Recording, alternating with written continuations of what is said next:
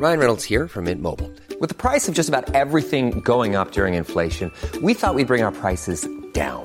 So to help us, we brought in a reverse auctioneer, which is apparently a thing.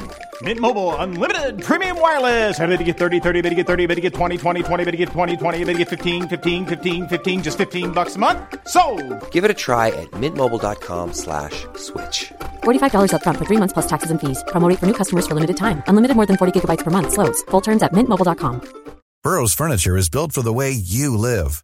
From ensuring easy assembly and disassembly to honoring highly requested new colors for their award-winning seating, they always have their customers in mind. Their modular seating is made out of durable materials to last and grow with you. And with Burrow, you always get fast, free shipping. Get up to 60% off during Burrow's Memorial Day sale at burrow.com slash ACAST. That's burrow.com slash ACAST. burrow.com slash ACAST. The FT. The government cranks up the publicity for state pension changes. Multi asset funds are marketed as off the peg solutions for ordinary investors, but do they live up to their billing? And why the Swiss may be about to give the gold price a major boost. Welcome to The Money Show, one of the FT's most popular podcasts. I'm Jonathan Eley, and I'll be giving you all the money news this week in downloadable form, with the help of my FT colleague Joe Cumbo, plus two special studio guests Jason Hollands of Tilney Bestinvest and Simona Gambarini of ETF Securities. Spare a thought for Steve Webb, the Pensions Minister. Earlier this week, he found himself standing beside a railway bridge in one of South London's less salubrious areas at seven o'clock in the morning. There's no scandal here, though. On the bridge above him was a huge hoarding advertising the changes to the state pension that are coming up in 2016. The massive poster is part of a nationwide advertising campaign designed to raise awareness of the new system, and Mr. Webb was taking part in a photo opportunity to mark the start of that campaign. In 2016, the existing system of a basic state pension plus a whole load of add ons, ranging from pension credits to top ups like the second state pension, will be scrapped in favour of a single flat rate payment. It sounds simple, but as usual with pensions, there's a lot of intricate detail. Our pensions correspondent Joe Cumbo joins me now. Joe, why is this big awareness campaign kicking off now when these changes that it's talking about are still 18 months away? Well, the trigger is that it is 500 days until the changes come in, and given the complexity of the changes and the amount of people who are going to be affected, they need to start raising awareness of the changes and give people an opportunity to prepare themselves for the new state pension.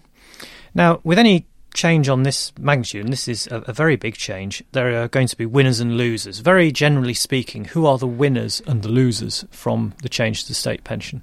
The winners from the, the changes to the state pension will broadly be women and the self employed. And I say, firstly, women because they essentially are largely in the group of people who have been uh, carers, taking care of children, or uh, even elderly people. And they haven't had an opportunity to build up uh, additional state pension, which people have or could do through a company pension scheme. So, under the new system, they will be able to uh, claim a flat rate uh, which doesn't penalise them for, for not being able to pay extra pension, and it will be higher than what they could have achieved under the current system. And for the self employed, uh, they're, they're, also in the same camp as that they haven't been able to, to build up additional state pension, but under the new system, they will all pay into the same pot, given that everyone has an opportunity to work for 35 years and build up enough credits to get the flat rate. The losers from this, conversely, will be the higher earners mainly, who have um, up until now uh, and over the next couple of years until it, it, goes away in 2016, been able to build up that additional state pension. Going forward, they will not be able to uh, to build up state pension beyond the, uh, the the limit which has been set, which we're talking about 148 pounds. Under the current system, people can build up entitlement beyond the basic state pension, but they won't be able to do that. So, in the long run, when uh, additional state pension filters out, drains out of the system, it will be the younger people, perhaps our children, who won't have an opportunity to build up as much as perhaps myself will have through contracting out. Now, the basic flat rate state pension that's going to be introduced, £148 a week, you mentioned there, um, that compares very favourably with the current basic state pension, which I think I'm right in saying is about 112 a 113. week. 113. Well, what's a pound between friends? So the sting in the tail is that the uh, the eligibility requirements are changing a little bit, aren't they, in terms Yes. of the, the, the, the minimum amount of time you have to contribute That's for. right. The to qualify for the state pension, you need to contribute. Currently, it's 30 years of national insurance contributions through paid work or credits, which you can notch up by taking care of children or through caring for others. Uh, but that, under the new system, is going to rise from 30 years to 35, and there will be a new floor introduced. You will have to have a minimum of 10 years of contributions or credits. So if you've got less than that, you won't, unfortunately, have any contribution towards the state pension. And uh, the the goal or the, the, the objective behind that was to to filter out of the system people who are only here for a few years, for example, on a working holiday, or students from having any future claim to the state pension if they haven't contributed more than 10 years. And finally, for those coming up to retirement in the next 18 months, uh, i.e., just before the changes come in, are there any transition arrangements? And if so, do we know yet what those are? It's terribly complicated, as you've uh, said earlier on in the piece, that um, no one should expect that they will be getting the full rate uh, from 2016 because of the previous work histories. There's got to be an eligibility uh, criteria met in terms of the 35 years. If you've contracted out, that will be factored in into the state pension uh, that entitlement at some point. There is an opportunity for anyone who is within five years of reaching state pension age, it's not retirement age, it's state pension age, to have a forecast done of what they could uh, achieve under the new state pension. Uh, and the government is making that available now. And it's a good idea if you're within five years of reaching state pension age to, to ask for that foundation amount to be sent to you. Thanks very much, Joe. There's more about the campaign in this weekend's FT Money, and lots more about pensions in general on our website at ft.com forward slash money. Just click on the Pensions tab in the sub navigation. Still to come on the show, why a referendum in Switzerland could give the gold price a huge boost. First, let's take another look at multi asset funds. In the turmoil that followed the collapse of Lehman Brothers in late 2008, many investors found to their cost that an outperforming fund was often one that fell by slightly less than its benchmark. In other words, investors still lost money, just not quite as much as they would have lost had they been in an index fund. So, along came the financial services industry with a new product, multi asset funds, where a manager uses a mix of asset types to smooth out volatility, reduce risk, and provide extra diversification. Ever since then, fund groups have been launching new products and poaching managers from one another. It's easy to see the attractions of multi asset funds instant diversification across shares, bonds, property, cash, and other assets in just one product. But are they really any good? Let's ask Jason Hollands, Managing Director at Tilney Bestinvest, a financial advice group. Jason, first of all, can you explain for us uh, the difference between multi asset funds, uh, funds of funds, and managed portfolios, which all can do a similar thing? Yes, well, I multi-asset is a general catch-all for any fund that invests across a variety of asset classes. How you do that uh, uh, can differ. Funds of funds will invest across other fund products, usually from different management groups from across the market. But uh, there are some funds of funds, for example, which will only invest across the funds managed by a particular fund group.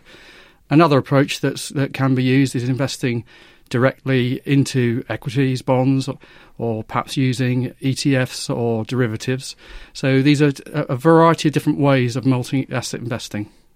And in a typical multi asset fund where you have sort of one manager or one management team uh, making all the asset allocation decisions and picking the shares and bonds and so on, what's generally speaking in the mix? What are they putting in there?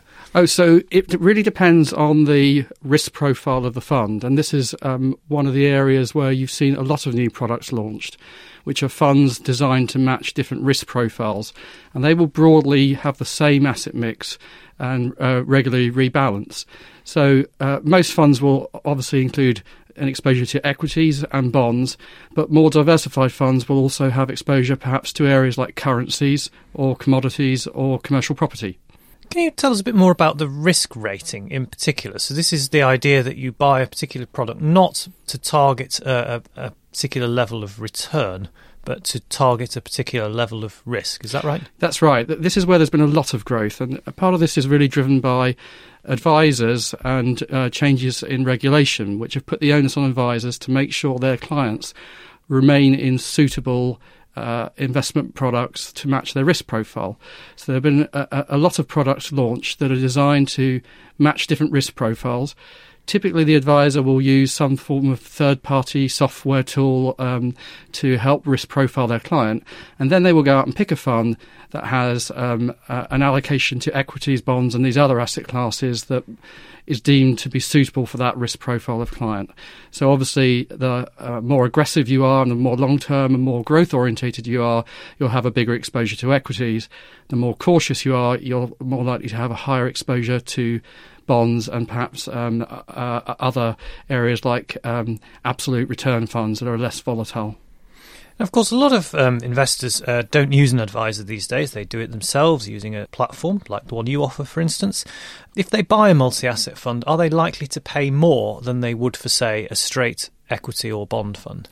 A lot of fund of funds will have um, higher expenses than, say, buying a UK equity fund, because obviously you have the management fees for the multi asset fund, and then there are the underlying costs of the funds they invest in. That isn't always the case, though. For example, uh, if the fund company uh, offers a multi-asset fund that just invests in strategies they manage, um, it would be normal that they would actually rebate all the underlying costs. But usually there is obviously a cost, uh, an additional level of cost because you're paying um, for the underlying funds and for the management of the multi-asset fund you're invested in. Are there passive options here as well? Could you just buy a, a multi-asset passive fund? Yes, th- those are also becoming popular, particularly in the advisor market. RDR, the regulatory changes we've had over the last couple of years, have made fees um, much higher on the radar of investors because there's greater transparency. So a lot of advisor firms are now trying to address those concerns of investors by greater use of passive only portfolios. And finally, Jason, if you're um, if you're an investor at home and you're thinking, well, these funds um, sound pretty good, it's a kind of set and forget uh, uh, product. What are the sorts of things investors should look out for if they're considering buying a multi-asset fund? I think the things you want to look at first of all is it one of these funds that has a predefined risk profile. In other words, if you know you want to be in a cautious investment, choose one of the funds which will broadly always um, be managed to that risk profile. However, of course, there are some investors who are happy to take on more risk when uh, the, the managers are feeling bullish and um, be in a, a, fund that is able to become more cautious in tougher times. So that's the first decision: is to see is it a fund that's managed to risk profile, or is it a fund that's managed to return profile? For example, delivering four percent more than cash. Uh, the second thing to look at is if it's a fund of funds, do they invest across the whole market? Can they choose the best manager for European exposure and and a different firm for UK exposure, for example? Or does it just invest in the strategies offered by that asset manager? Because few asset managers are good in all areas and all of the time. And then, of course, it's also important to bear in mind the costs of these funds and make sure that you don't feel that they're prohibitive. Thank you very much, Jason. There's more about the growing use of multi asset funds in this weekend's FT Money, where we look in more detail at the issues of benchmarking and risk ratings in particular. We also look at the performance records and asset allocation of the biggest funds in that space. FT Money is, of course, part of the Weekend FT, which is widely available on both Saturday and Sunday. You can also read online at ft.com forward slash money or on tablet devices using our new web app. We're always keen to hear your views too. Email us about anything that's on your mind. The address is money at ft.com. On to our final item for today. For most of the 1990s, the world's central banks were net sellers of gold. The yellow metal's price hadn't moved much in years, holdings of gold don't generate any income, and they cost a lot to store. Central banks preferred to hold government bonds or other currencies, particularly the newly minted euro. The Bank of England famously sold off most of its gold holdings at rock bottom prices, although it was far from the only central bank to do this. But Switzerland could be about to reverse that trend. On November the 30th, Swiss citizens will vote in one of their regular referendums as to whether the Swiss National Bank should be obliged to hold 20% of all its assets in gold. And what's more, that it should store all that bullion in Switzerland rather than in vaults in London, Singapore, or New York. The Swiss Parliament has already rejected this idea, and the Swiss National Bank has reacted with horror to the suggestion. But under Switzerland's system of cantonal government, it's the people's decision. Which way will it go? Let's ask Simona Gambarini, an analyst at ETF Securities, a provider of exchange traded products linked to gold and other commodities. Simona, welcome to the Money Thank Show. you. Do we have any sense of which way this vote is likely to go? Uh, it's difficult to say at the moment. Uh, the latest polls were in favor, actually, of a yes vote, although they were just a little bit short of the majority. So, should those votes be closer to the majority, and, and that would definitely mean that the Swiss central bank would have to kind of increase its reserves of gold. Now they've said that they're they're very against this idea. Why? Why are they so so sort of horrified by the idea of having to hold a fifth of their assets in gold? Well, it would mean a lot of gold buying as well. Um, it's true they would have five years to kind of uh, build up 20% of their reserves in gold, but that would also make it a lot more difficult for them to hold their currency at 120 against the euro.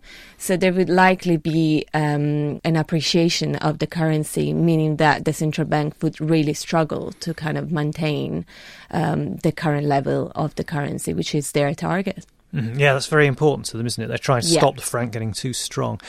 Okay, if the um, SNB had to buy up um, all that gold, what sort of quantities are we talking about relative to the size of the gold market as a whole? I mean, is it a really huge amount? Yeah, it's a really big amount. It's a thousand five hundred tons, so that's uh, over fifty percent of the overall supply of gold in a year. So that's a that's a really big amount. But they would have five years to reach that amount. So in terms of daily trading of gold, the impact would be minimal. Okay, is that perhaps why the gold price hasn't or doesn't seem to have reacted that much to, to the possibility that this referendum may go for a yes? It could be, however, should actually uh, should it actually happen, then we would likely see a rise in the gold price. It's not really because uh, the amount uh, uh, on a daily basis uh, um, of gold purchases would actually impact the gold market, but it's a, a change in sentiment and a potential change in other central banks' policy as well. Okay, and what else has been happening in gold recently? Because the price has been struggling really since since 2011. Well, yeah, we, we are seeing a situation in which uh, risks at a global level are decreasing, and that's uh, uh, in line with the potentially weakness in the gold price, uh, which is normally considered a safe haven and a um, kind of a a currency almost of last resort in very risky environments. So, given that the US and also China to some extent are, are keeping on growing and showing signs of, of resilience, then it's normal to see some weakness in, in the gold price as well. But at the moment, the gold price is reaching a level that is really close to the marginal cost of production, meaning that if it keeps falling and potentially negotiate below this, this level, then we might see some kind of reaction on the supply side. So some mines might be shut, and in the longer term, we might see some supply reduction. Okay, Simona, thank you very much for joining us, and uh, watch this space for the results of that referendum. There's just time to tell you a little bit more about this weekend's paper. My column looks at what's gone wrong with Britain's supermarkets. David Stevenson looks at some interesting developments in crowdfunding. And we look at credit rating agencies amid calls for the reports they produce to be standardised and made available for free. The Money Show will be back next week, but for now it's goodbye from me, Joe, Jason Hollands from Tilney Bestinvest, and Simona Gambarini from ETF Securities. For more downloads, go to ft.com forward slash podcasts. Normally, being a little extra might be a bit much, but not when it comes to healthcare. That's why United Healthcare's Health Protector Guard fixed indemnity insurance plans, underwritten by Golden Rule Insurance Company, supplement your primary plan so you manage out of pocket costs. Learn more at uhone.com. Even on a budget, quality is non negotiable. That's why Quince is the place to score high end essentials at 50 to 80% less than similar brands. Get your hands on buttery soft cashmere sweaters from just 60 bucks, Italian leather jackets, and so much more. And the best part about Quince, they exclusively partner with factories committed to safe, ethical, and responsible manufacturing. Elevate your style without the elevated price tag with Quince. Go to quince.com slash upgrade for free shipping and 365-day returns.